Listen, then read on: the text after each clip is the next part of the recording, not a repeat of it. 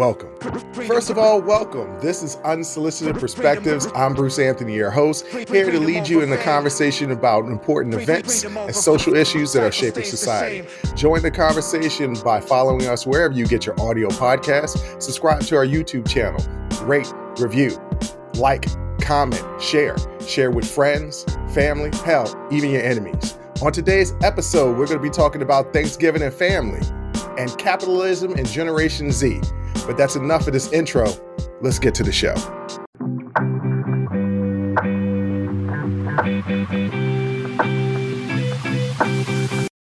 Well, we are back from the Thanksgiving break. And Thanksgiving is a important time a year to spend time with your family. I personally didn't spend time with my family, but we conversated and we talked. Um, but I wanted to talk about family my parents had me at a very, very young age. On the day of my birth, my mom had just turned 23 the day before. My dad was 21. Young, young parents. Before the age of 30, they had already had four kids.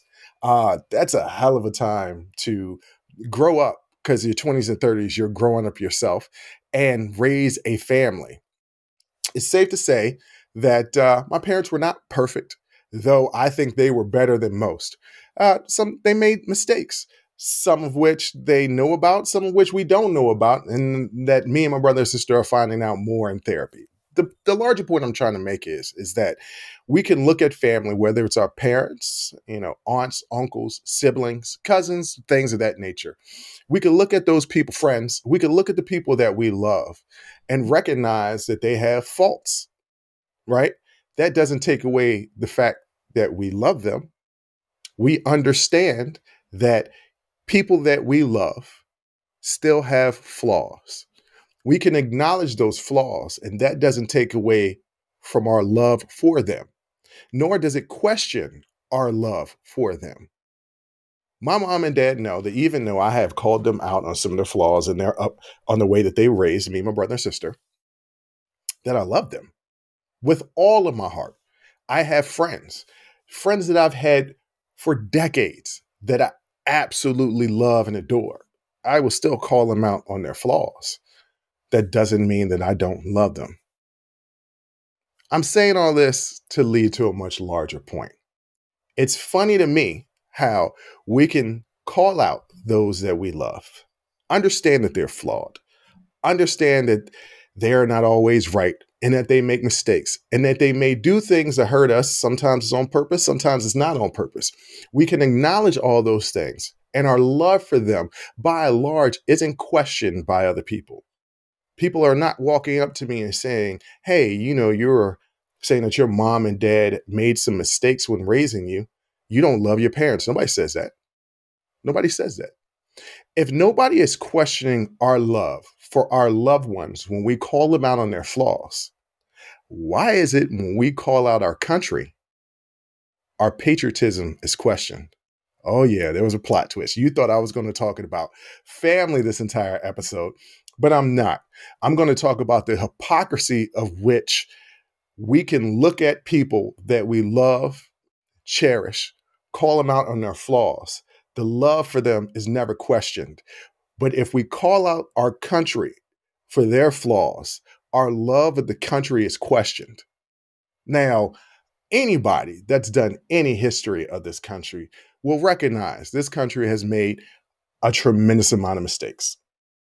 One of those such mistakes was heavily featured this past weekend, if you want to pay attention to it, in our celebration of Thanksgiving. Now, throughout history classes that even I was taught, it was told to us that pilgrims, and they were called Indians at the time, we call them indigenous, uh, indigenous people now, um, shared this great buffet on Thanksgiving. And everything was hunky dory and there was never any issues. Mm, that's partly the truth. But that's not the complete truth. Like much things in this country's history, it's becoming whitewashed. Yeah, slavery was a thing that happened, but it's becoming whitewashed. All of a sudden, slaves were given skills that helped them when they weren't slaves anymore. This completely pushes aside the fact that slaves had these skills before they were in slavery. They weren't taught these things. So, but that's another subject. We're not going to get into that. What we're going to talk about specifically is the history as described to us growing up here in this country when it comes to indigenous people.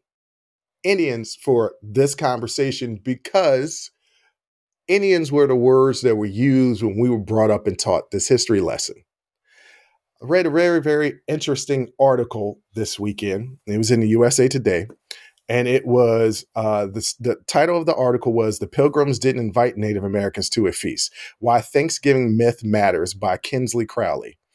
And I thought that it was really important for me to come on this show uh, and not disparage Thanksgiving. The idea of the holiday, giving thanks to those that we love, is, is a good thing. And if something good can turn from something bad, I'm always for that. And and Thanksgiving, by and large, has turned into something good from something that was bad, and bad being the treatment of indigenous folks here in this country.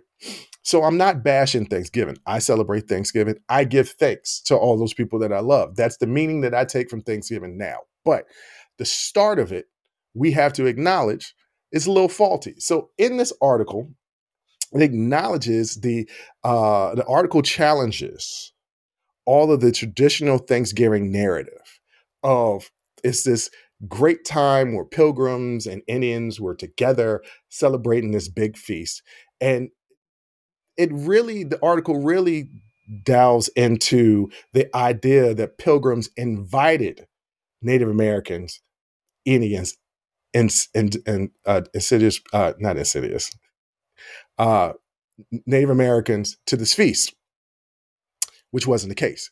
So, um, in the article, uh, Paula Peters, who is a member of the, I'm going to butcher this, Mashpee uh, Wen Wampanoag tribe, um, and an independent scholar. She's highlighted in this article. And she talks about the history that's been passed down in this tribe because this tribe has been in the Massachusetts, Rhode Island area for 12,000 years. And, and she says that the idea that uh, pilgrims had invited uh, this particular tribe to this grand feast uh, is not completely true what was happening was is that uh, the pilgrims were celebrating um, a great harvest and decided to have a feast. Mind you, this feast wasn't the things that we traditionally eat with the turkey and the stuffing and the candy yams and macaroni and cheese and, and the collard greens. By the way, if you ain't eating all that stuff, then you ain't having real Thanksgiving. And I will add into this uh, Italian Thanksgiving, fantastic because they add some lasagna, some goat. Like this is it's all these things is delicious. But she says that uh, during this big celebration and feast that the pilgrims were having, they were bucking off shots. They were shooting their guns in celebration, kind of like a precursor to fireworks, maybe.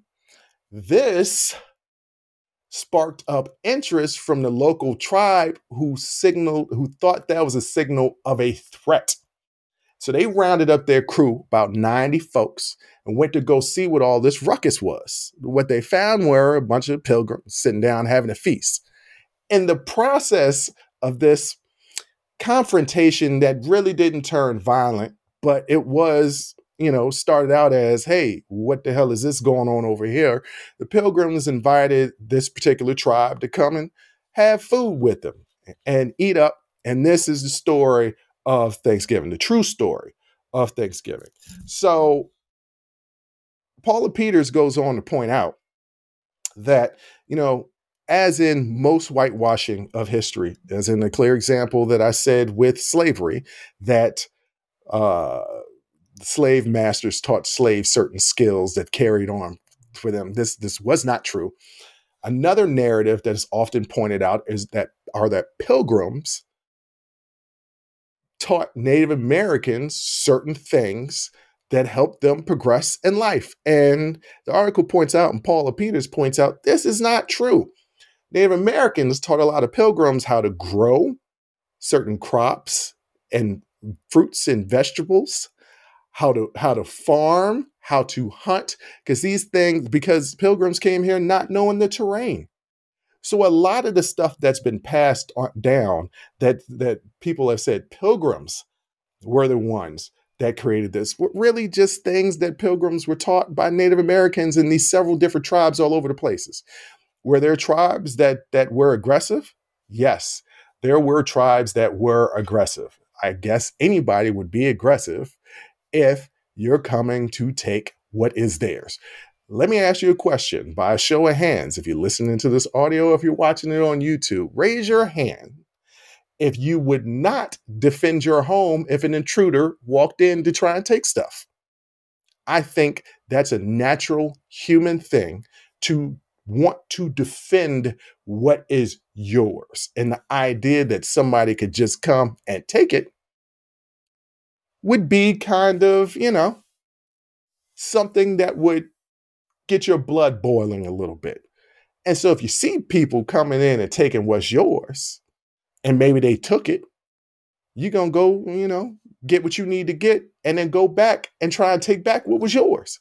So this idea that Native Americans were these aggressive, aggressive people, and that pilgrims were, or the people of of this time period that was populating this area, were these innocent bystanders that were eh, minding their own business and being attacked. It's just not true. Are, were there instances of that? Absolutely. But are, are, we not taught the instances where these pilgrims were absolutely the aggressors? Once again, it was a whitewashing of history. And I say all of this, and I bring up all of this, not to, not to disparage America, but to call out the truth about America's past. That's that's all I'm doing. Me calling out the truth of America's past, just like me calling out the truth of mistakes that my parents may have made, or the truth that you'll call out your parents or your loved ones, your friends, your significant others for the mistakes that they made, doesn't mean that you don't love them. Me calling out the atrocities that this country has done doesn't mean that I don't love this country. I was reading another article and I can't remember the name of this article, but the, the, but it's not something that that we don't already know about. You you're hearing whispers of uh, a, maybe a draft coming back out for our armed forces because the numbers of enrollment are dwindling. And they're finding out the younger generation just isn't willing to go fight for their country. Um, especially during wartime. Obviously, there are different instances where this country has been attacked, whether it be Pearl Harbor, uh, September 11th, uh, things of that nature, where the country responds around that and enlistment grow, uh, grows. Obviously, people are willing to, to fight for this for this country, fight for the freedoms. That's that's not the thing. But what most people are not doing uh, is enrolling into the armed forces. And and they're trying to develop this correlation with people just don't love this country. And it's like no i don't i don't believe that that's the case. I believe people are tired of being lied to. Let me give you an analogy. If you're a child and you're growing up and your parents say uh, if you do this this will happen here's one this is a bad one but this is one if you have unprotected sex, you're you're to get somebody pregnant. Well, I mean, part of that is true, right? Like that's how you get pregnant by having unprotected sex. Sometimes even have protected sex, you still get get people pregnant. But the the odds are more likely of getting somebody pregnant if you're having unprotected sex. This is absolutely true. But does that mean that every time that you have unprotected sex, you're going to get somebody pregnant? No. So it's a truth and a lie right? And if your parents are telling you this and you find out, well, that's a truth but a lie, this isn't like it's you're doing semantics here. You might not trust everything that your parents tell you because you know that they're not being 100% truthful and there's a little bit of deception in what they're telling you. There would be a lack of trust. Conversely, if you're taught in your history courses that America is a certain way And as you get older and you read more or you get into college and you find out more information, you find out that, well, America isn't exactly the way that you told told me it was. You would have maybe a little bit less faith in what your country is telling you. So maybe you're a little less likely to stand up and until until it's needed, right? You might let the country take a couple of right and lefts before you jump in the uh, jump in the fight, only because you realize that hey, some of the things that this country has been telling me isn't necessarily all the way truthful. They're omitting certain things on purpose to make themselves look better. And don't get me wrong, the ideals of this country are pretty much what we should aspire to across the world. Every vote should matter. Every voice, well, not all voices should be heard, but but voices should be heard. The masses should be heard. We should work towards uh, commonality and, and start from there when trying to create laws and policy. Um, these are things that's that's democracy.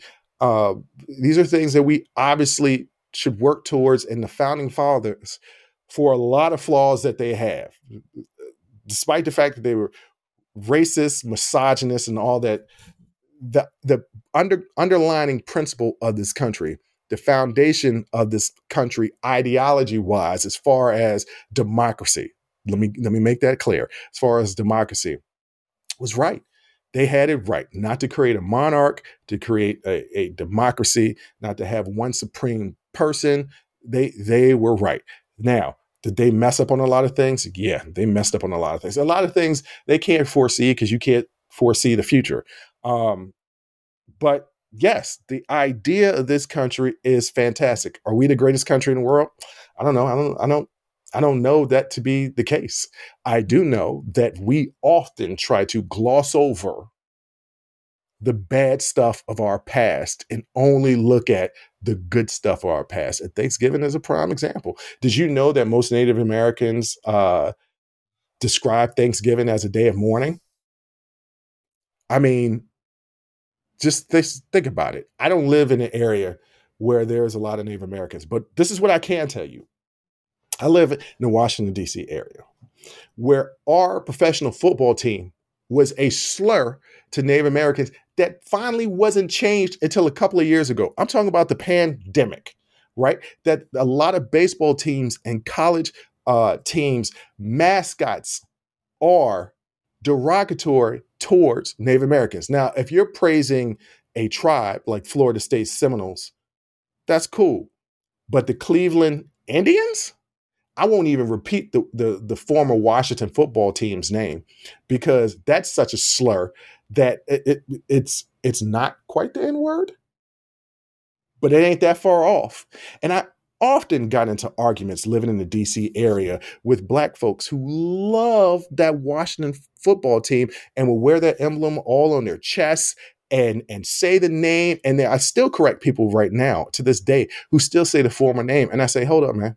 Wait up why is it okay for you to say that when you wouldn't want a white person to call you the N word. Well, that's not quite the same. I, am not going to go on what's worse. They're both bad. And you know it's bad. You know it's wrong. Well, some of them don't mind. I some of them speak for all of them. Like you know in your heart that this is bad. Me as a black man, this is a reason why I get on this podcast and I talk about marginalized groups, whether it's us as black folks, whether it's Latino folks, whether it's the Jewish community, whether it's uh, uh, people that uh, follow Islam as a faith, uh, whether it's the LGBTQ plus community, anybody that's a marginalized group, I'm always going to be on their side because me as a marginalized person would want you to understand that when I talk about my trauma, my pain, I want you to appreciate what I'm saying not have understanding, but have empathy. So I, of course, am going to have empathy and try, even though I probably can't, try to have understanding for any marginalized group for what they tell me that they're going through. I couldn't understand how so many black people in this area couldn't understand how wrong that was. And they did. They understood how wrong it was. They just didn't want to take away their feel good. And I almost get it. I used to love R. Kelly music. Let me be honest. I still love R. Kelly music. I won't listen to it, but for two songs, two songs I still can't give up. R. Kelly is an animal. What he did to those young women, he was an absolute animal. I'm also going to call out my hypocrisy because I knew in the early 2000s, because I had seen the videotape, exactly what he did. And I ignored it because I enjoyed his music. And it wasn't until that documentary was shoved in my face and I had no choice but to acknowledge it and say, I cannot condone what he did. I must condemn it. I cannot support him anymore.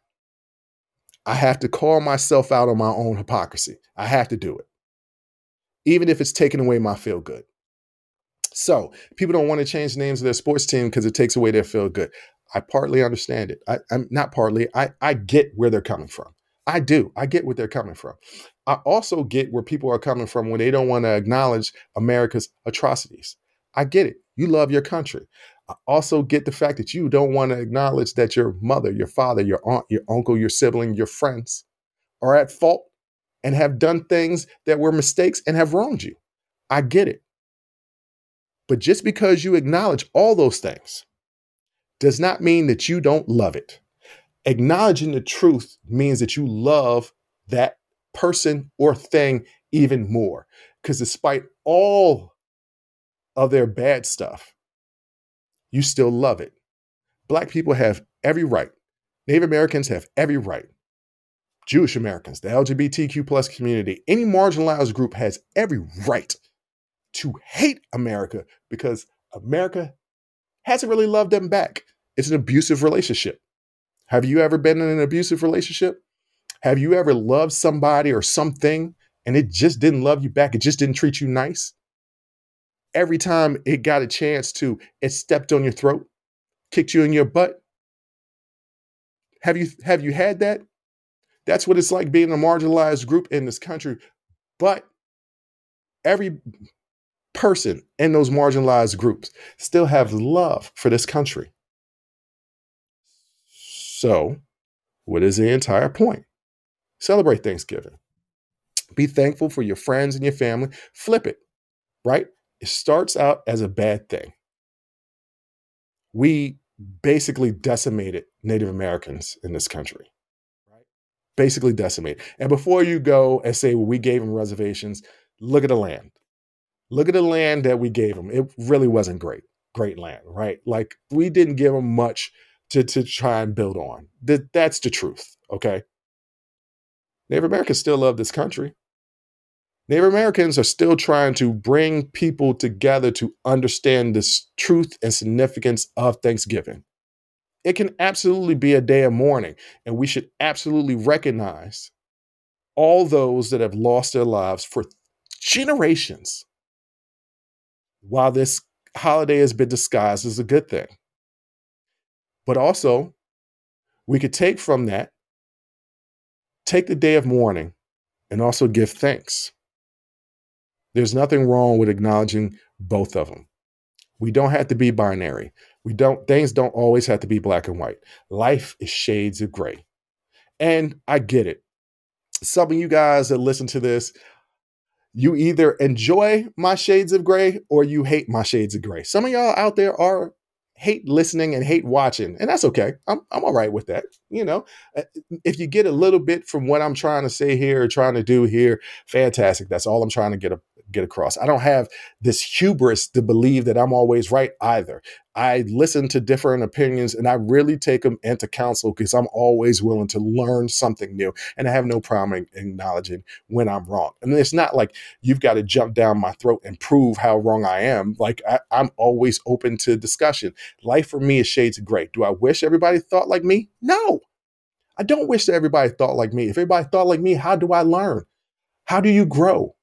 That's the reason why it's important to reach across the aisle to recognize people that think differently than you and talk to them and have really intelligent, productive conversations.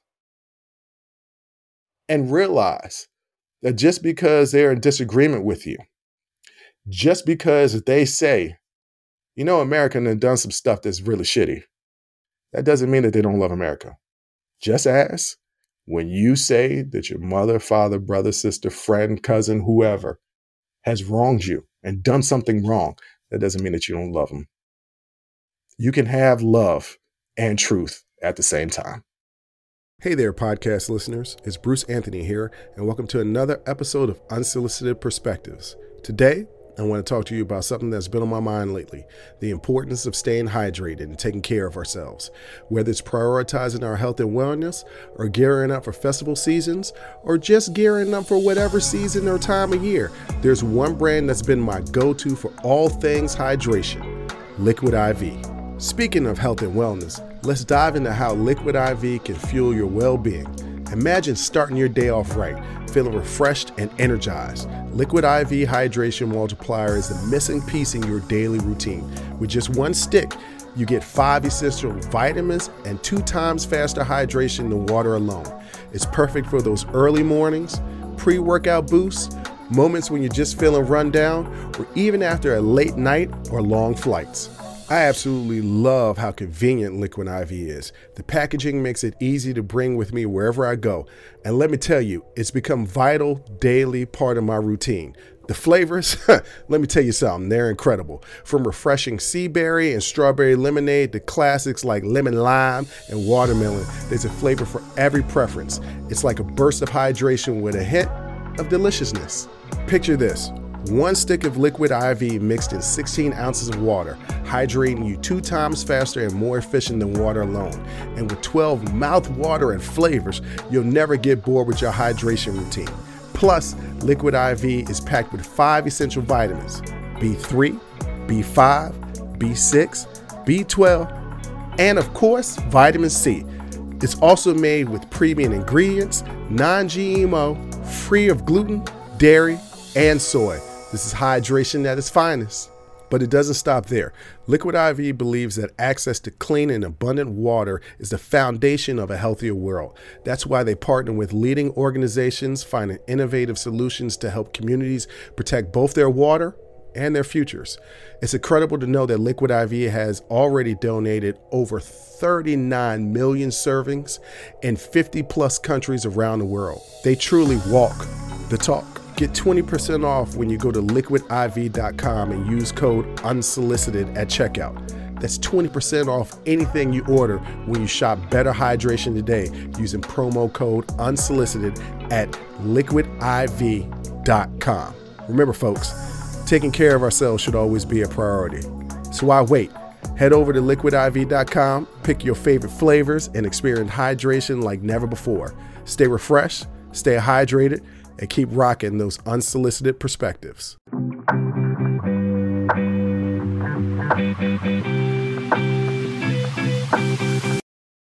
Capitalism. What is the actual definition of capitalism? The definition of capitalism is an economic and political system in which the country's trade and industry are controlled by private owners for profit. A free market, capitalism. It's kind of what I mean, this country is based off of capitalism, but the government does control uh, certain things as far as our economy is controlled and in certain markets and things of that nature. And they regulate certain things so things don't get out of control. I, I was thinking about this recently because I have a friend who's 45 and I have another friend who's in their 20s. And they're both gig workers. So they're both independent contractors, run their own self-employed type of thing. Right? Not the not the typical 9 to 5.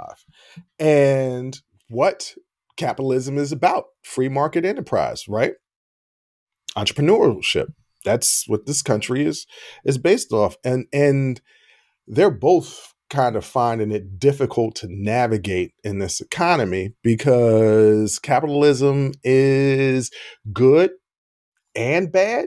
What tends to happen in capitalism is the wealth, the wealthy in this country tend to hold on to the money. This whole idea, I remember when Ronald Reagan came down with trickle down economics that the that the rich that had the money, the money will trickle down to the middle class and lower middle class and, and the lower class and, and we'll get ourselves out of poverty because that's how it works and that was total bs like when you have money, you hold on to money. That's a, like the only way to become a billionaire in this country is to hold on to your money. You can't become a billionaire and keep spending money or giving away money. Like that's that's not how that works. You accumulate as much money as you can in order to be a billionaire. So the idea that money would trickle down to the lower classes just is not going to happen. Different presidents have tried different things, whether it be tax cuts for middle class or income tax credit earned, things of that nature to put money back in the pockets, different tax rates for, you know, different people that earn a different standard of living. But part of the problem is, is that the cost of living has gone up and wages have kind of, you know, stayed stagnant. I mean, the fact that minimum wage and and I was arguing with somebody the other day. They said, it's a 15 $15 minimum wage. I was like, no, certain states have a $15 minimum wage, which, by the way, is still below the poverty line. I was reading an article that said eh, people would need to make at least $25 an hour to be able to support a family. And guess what? Even in certain places in this country, you're still going to be below the poverty line. I live in the Washington, D.C. area. We call it the DMV. All right. And I know Washington, D.C. people really don't like that. Uh, the people that actually live in the city limits, but we call it the DMV. It's the District, Maryland, and Virginia. This is this area, uh, depending on who you talk to, which county and which state gets included in this area. And, this PG County always says that that we are the, the real part of the DMV. Montgomery County, in Maryland claims a DMV as well. And I would say wherever the DMV is, is where the metro stretches. That's that that to me is a DMV. That is a clear indicator of what the DMV is. And let me explain something to you about how expensive it is to live in this area. You can't find yourself a decent one bedroom apartment under $2,000. Not if you want to be anywhere close to where anything is going on. Can you move further north and further south? Of course. You can move out of the areas of where the metro can reach and you can find cheaper apartments, but there's nothing there, right? You're, there's nothing there. So in order to live in the DMV that's close to the district, right? You're not going to get a one bedroom apartment that's more that's less than a good a good bedroom apartment in a decent area that has decent amenities. Can you find a one bedroom apartment under 10 grand in a decent area? Yeah, but guess what? You might have some roaches, you might have some mice because those buildings were tend tend to be built a long time ago so they're older which means that it's easier for rodents to get in. I mean, that's just the truth. And I, I don't know about you. I don't want to live near roaches and mice. Like that's that's not a thing I want to be a part of. So most one bedrooms and one bathrooms are going to be about two grand a month, and, and you're not going to get a lot of space. You're not going to get a lot of space. You know, one bedrooms can start at like 520 square feet. 520 square feet isn't enough for me to stick out my arms and do a twist, right? It's not a lot of space. And you're telling me that's two grand? And that old idea that you're only supposed to spend a quarter of your income on rent or mortgage of that nature. Let's let's think about that. Let's say it's a quarter. That means you'd be taking home $8,000 a month. If you're taking home $8,000 a month, then that is roughly $96,000 a year, which means that you're probably making $150,000 a year. And guess what? That's the median income in the area that I live. That's that's basically you have to make that in order to live where I live, or else you're struggling. And so I was reading this article. The article is called "The Goose That the Goose Lays More Golden Eggs Every Year." Warren Buffett explains why capitalism doesn't work for young people today, and a simple way he would solve it. And this is by Sarah Lewis, and it is from uh, MoneyWise.com. And he points out, this article points out the challenges for young Americans that many young Americans are less likely to benefit from the US market system compared to their parents. Now, I will tell you, uh, my parents aren't necessarily boomers. Um, they're probably, I'm a millennial, they're probably Gen X. They're at the tail end, they're at the top end of Gen X, not not close to me. My my mom has siblings that are like eight years older than me, so we're there right right on the line of Gen X and millennials. I think they're Gen X. I'm a millennial, um, or whatever it's called now. Okay. I know when my parents bought their very first home, it was in Lynchburg, Virginia. It was in 1993. They bought this home for $80,000. Now, I know what you're thinking to yourself. An $80,000 home, it must have been small. No, it was not small. I want to say it was at least 2,000 square feet, um, four bedrooms, two and a half baths, uh, backyard, deck. This was on the come up. We had pillars in our front yard. Um, we had the biggest house on the block, $80,000. Now, uh, everybody go back and listen to the interview that I had with Will Wired. He's a real estate, I'm going to say expert. I talked to him a lot about real estate. And there are a bunch of different loans and stuff like that, FHA loans, where you don't need to have 20% down. But think about it old school loans, 20% would have been $16,000 for my parents taking that 80, 80 grand, right? Like, uh, not to say the $16,000 is not hard to attain now to save up but it's a hell of a lot easier now than was then. But there are no places that you can get for $80,000. There are condos that are one bedroom, one bath in the area that I'm living at that are no less than 300,000. One bedroom, one bath condos for 300,000. Once again, can you get cheaper if you move if you go further north into Maryland or further south in Virginia? Yes, but you're not near anything. Right? You might not be near your work. If you work in DC, that's a hell of a commute to get to work, right?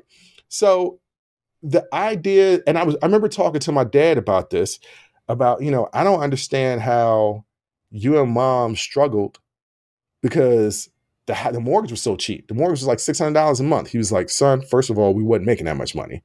And he was like, you make double what me and your mom was making combined, okay, during that time. That's number one. Number two, yeah, we were able to save a little bit more money because we didn't have expenses like you had. Think about it. In 1993, there were no cell phones. I mean, there were cell phones, but not everybody had cell phones. You had your house phone, right? Uh, cable was a thing, but it wasn't cable and internet. My parents were not paying uh, hundred to two hundred dollars for cable and internet. Gas was cheaper, right? Food was cheaper. Things were just cheaper. Uh, inflation is a real thing. The cost of goods have absolutely come up, and this younger generation, I I I fear for them because I know what my college tuition cost, and I also know my cousins who are 15 years behind me how much they paid. Going to the same school was more. It was a lot more than what I paid going to the same university right? The University of Maryland. The cost of going to the University of Maryland in 1998 is completely different than the cost of going to the University of Maryland in 2010. Completely different. It's a different ball game. And so if you're taking out student loans, which everybody really much pretty much has to, your student loans are more than what my student loans were. So they're already in a bigger debt than even I was 15 years before them. Right? So the younger generation is really struggling. I think about when my parents built their house. They built their house in 2001, 2001, 2002. I don't know the exact numbers, but it was probably like 300,000, 350,000 maybe. Once again, I explain to you people out there, a one bedroom, one bath condo in my neighborhood goes for $300,000. That's in 20 years. 20 years. And that house that my parents built, like 4,000 square feet, three levels. It was huge. It was called the mini mansion. It was huge. So the, the cost of everything has skyrocketed. And Warren Buffett points out something in this article that's that's really really interesting. Uh, he says uh, about sixty percent of young adults in 2022 express a negative view of capitalism. And part of the reason why they express a ne- negative view of capitalism is because capitalism and the economy isn't really working with them. And Warren Buffett suggests that the economy system may not work for young people due to increased specialization, creating a wider wage gap. What does that mean? So, um, I remember when I was coming up, uh, and I was in high school. I was one of those last generations in high school that actually had these things, and it was in my high school in Lynchburg, Virginia. I guarantee you, uh, I know for a fact it was not a thing when I moved up to the Washington, D.C. area one year from my sophomore year in uh, 1995 to my junior year in 1996. I moved from Lynchburg, Virginia to Washington, D.C. Yes, ladies and gentlemen, I'm 43 years old. Okay. I moved from uh, Lynchburg, Virginia to Washington, D.C. Lynchburg, Virginia was the last high school that I had seen because I did not see this in Washington, D.C., that had programs that you had heard about, like auto programs, right? It was the last, pro- it was the only program left. But there used to be a time in high schools where not everybody was going to college. So you could learn a trade in high school it was the last one i was i had the last high school that did auto mechanics right but there used to be a thing for electricians for plumbers all that type of stuff then that became DeVry. We're serious about success. And they stopped putting it in the public schools. They took it out of the public schools. And then you had to start paying for it. Well, now we have a problem in this country because a lot of those skilled workers, plumbers, and things of that nature, auto mechanics, we don't have as many of them as we used to. So the cost of services for those services have gone up, right? If you have a fewer amount of people that can actually do a service, then that cost of that service goes up. When he talk, when Warren Buffett talks about specializing, like when I was in college, coding was becoming a big thing. My dad told me, "Hey, you love computers, you should get into coding." I was like, no, I went to school. I'm going to go to school. I'm going to be a teacher. I'm going to help the youth. Did I ever teach? I stepped foot in that classroom, stepped out of that classroom. I wasn't cut out for it. Guess what I do now? I do a lot of coding. I do a lot of coding. It's a specialized thing. So these the ideas that people could could own earn a living without specializing in something is gone, right? And now those people that specialize in something are the ones that are getting the jobs that are paying higher rates that create this wage gap that we currently have. And now coding isn't that big of a deal because right down the road for me, there's a kitty coding school, kitty coding school, where little kids can learn how to code five, six, seven years old. It's not a specialized skill anymore. AI creation is kind of like a specialized skill, but it, in a certain generation, it won't be specialized anymore. So that's what's creating this uh, this wage gap. Uh, Warren Buffett argues that you know he's still a proponent for capitalism, but that some adjustments need to be made to accommodate people and distribute wealth more broadly. Uh, he brings up the fact that this is very, very important. Uh, he he he he brings up that adjustments in wealth, the golden age being distributed, um, is the most important thing. So money being distributed is very important. Um, highlighting that the concentration of wealth is in the top 10% of households in this country. All of the wealth is in 10% of the households in this country.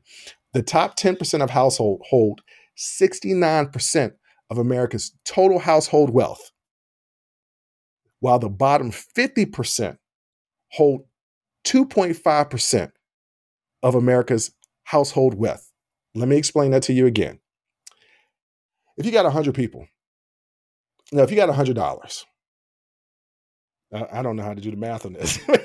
Hold on. Okay, I got it. If you got $100, 10 people are going to have $69 right? I think I, I think I did this right. No, I didn't do this right. 10%. I okay, look. I can't figure out the math on this one, but I tried to make it simpler for you guys. And I had the whole analogy earlier and lost it in my damn head because I didn't write it in my notes. Bear with me. All right. 10% of the households in America own and have 69% of the household wealth in this country, right? 10% of the households hold 69% of the household wealth. The bottom 50% of the country hold 2.5% of the wealth.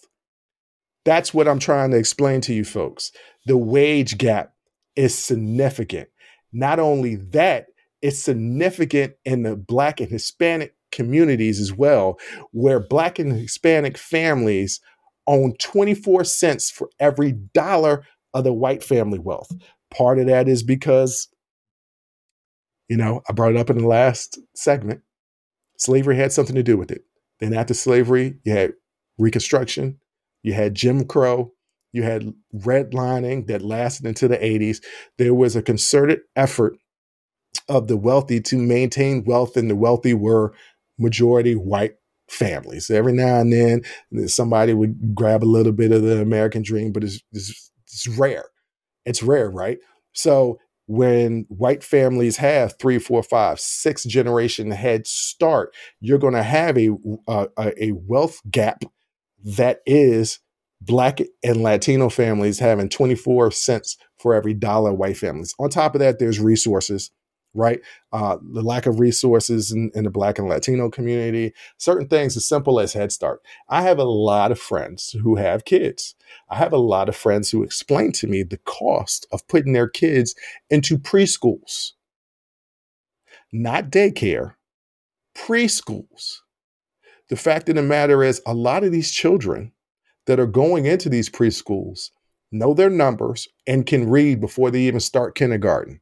Now, imagine that, compare that to kids that are walking into kindergarten, didn't have preschool. If they don't have parents that know how to teach kids how to read and count, they're walking into kindergarten not knowing how to read, not knowing how to write. And hell, isn't that what kindergarten is for? But they're already behind. Those are resources that I'm talking about. So if you hold the majority of the wealth, you have more recess resources and access to progress the next generation ahead. I say all that to say this. I still believe capitalism is the way to go.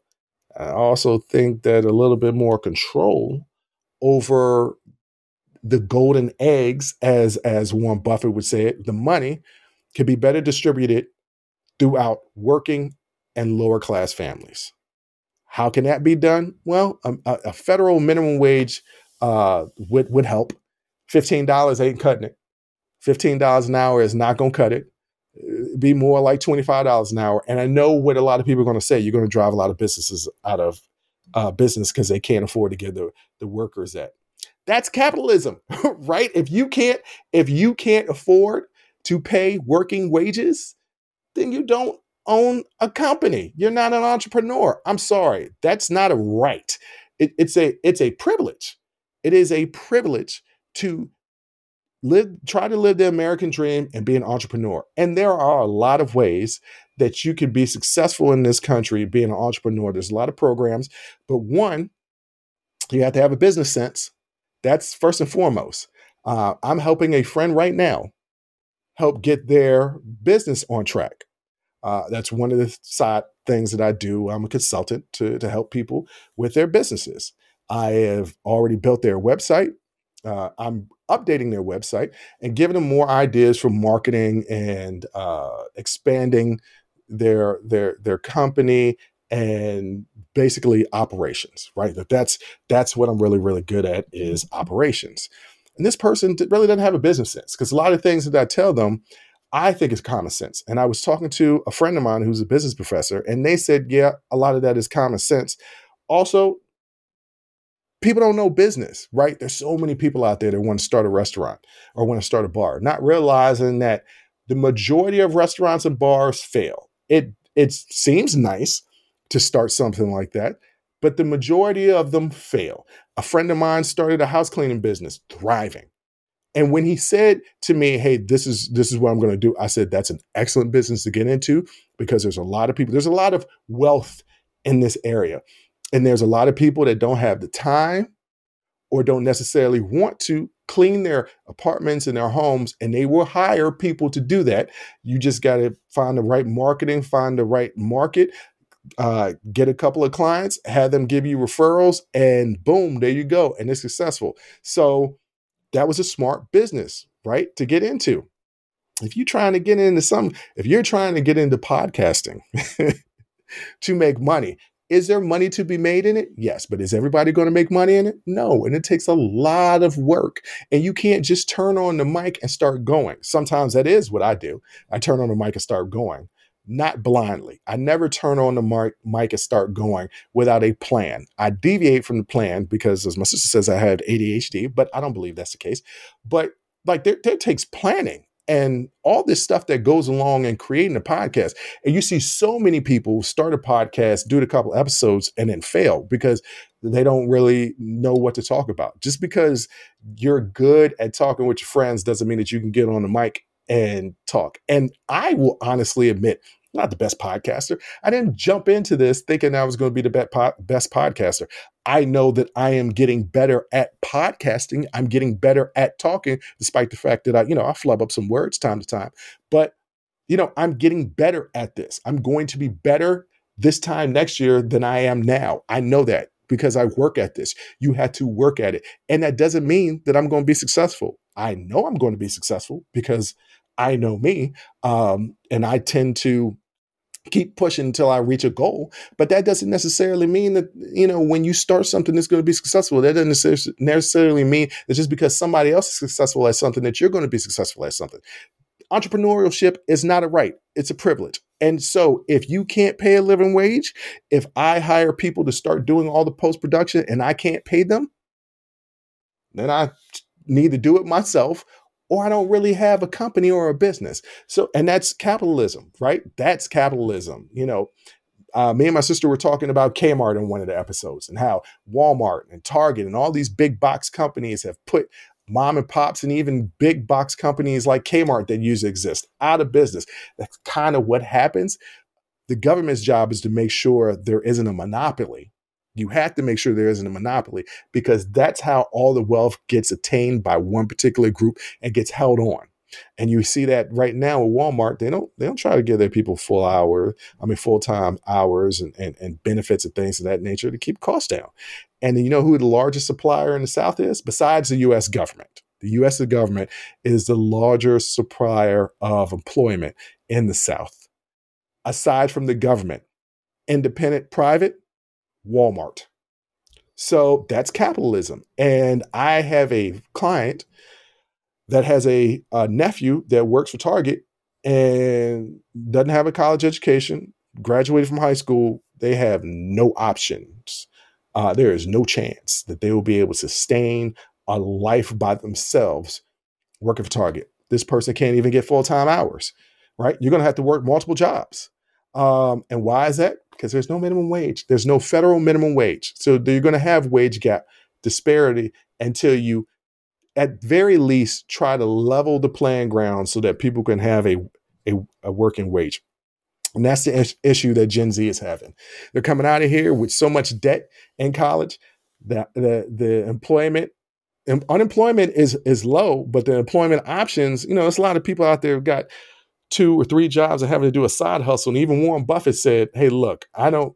You know, it's great if you have a, a side hustle, but like you really shouldn't have to have to have a side hustle to be able to support yourself or your family in this country."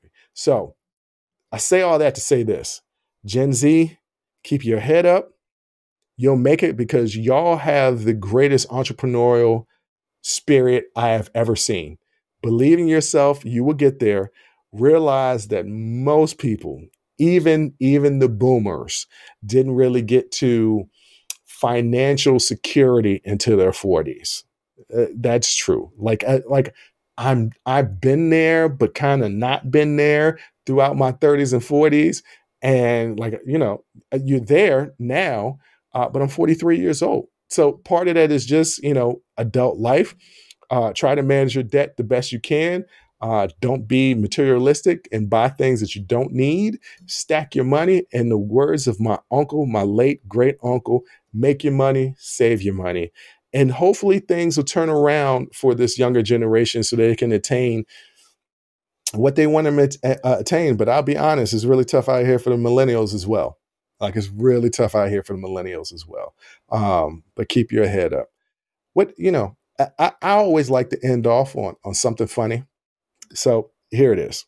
I, I, I don't know if this would be funny, but I thought this was interesting. So another one of my friends thinks for some reason I'm good at budgets and, and things of that nature, which by the way, I am not.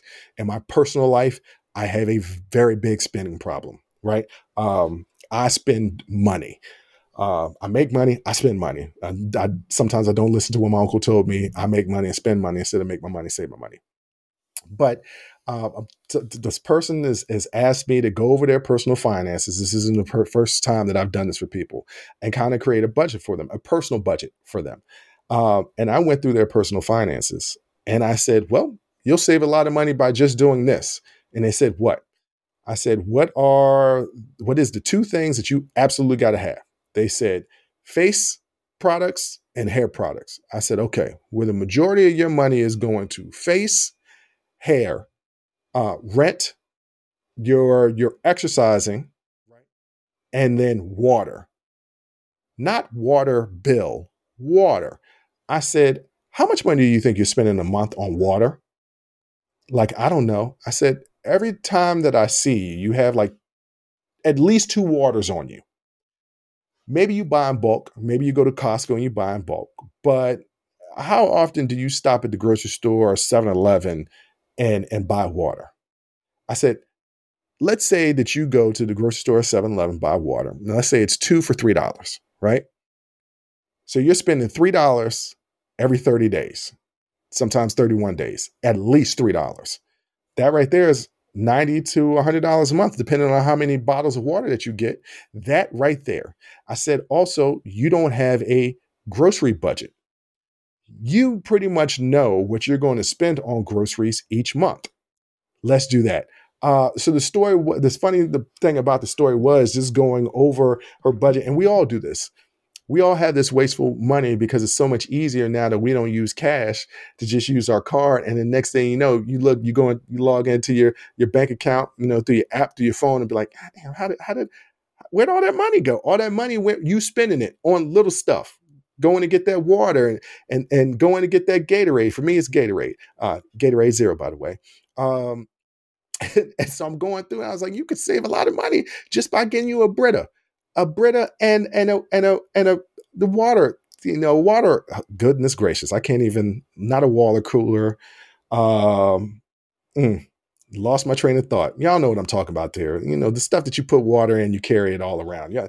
Uh, uh, somebody out there is going to be like, Bruce, it's this. And yes, I'm losing my train of thought because I've been talking for the last two hours and uh, I'm starting to ramble a little bit. So that just tells me it's time to end this show. So um, I want to thank you again for listening and watching. I also, once again, check out our merch store. The holidays are here.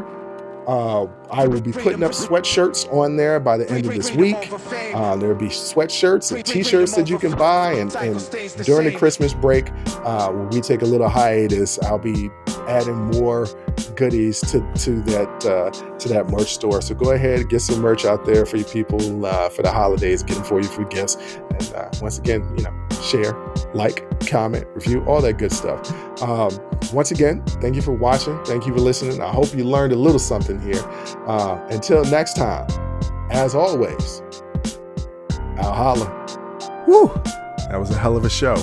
Thank you for rocking with us here on Unsolicited Perspectives with Bruce Anthony. Now, before you go, don't forget to follow, subscribe, like, comment, and share our podcast wherever you're listening or watching to it. Pass it along to your friends. If you enjoy it, that means the people that you rock will enjoy it also. So share the wealth, share the knowledge, share the noise.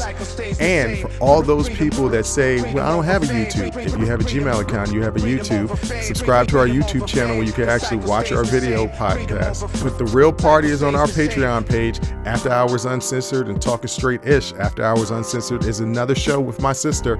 And once again, the key word there is uncensored. Those are exclusively on our Patreon page. Jump onto our website at unsolicitedperspective.com for all things us. That's where you can get all of our audio, video, our blogs, and even buy our merch. And if you're really feeling genuine and want to help us out, you can donate on our donations page. Donations go strictly to improving our software and hardware so we can keep giving you guys good content that you can clearly listen to and you can clearly see. So any donation would be appreciative. Most importantly, I want to say thank you, thank you, thank you for listening and watching and supporting us. And I'll catch you next time. Audi 5000. Peace.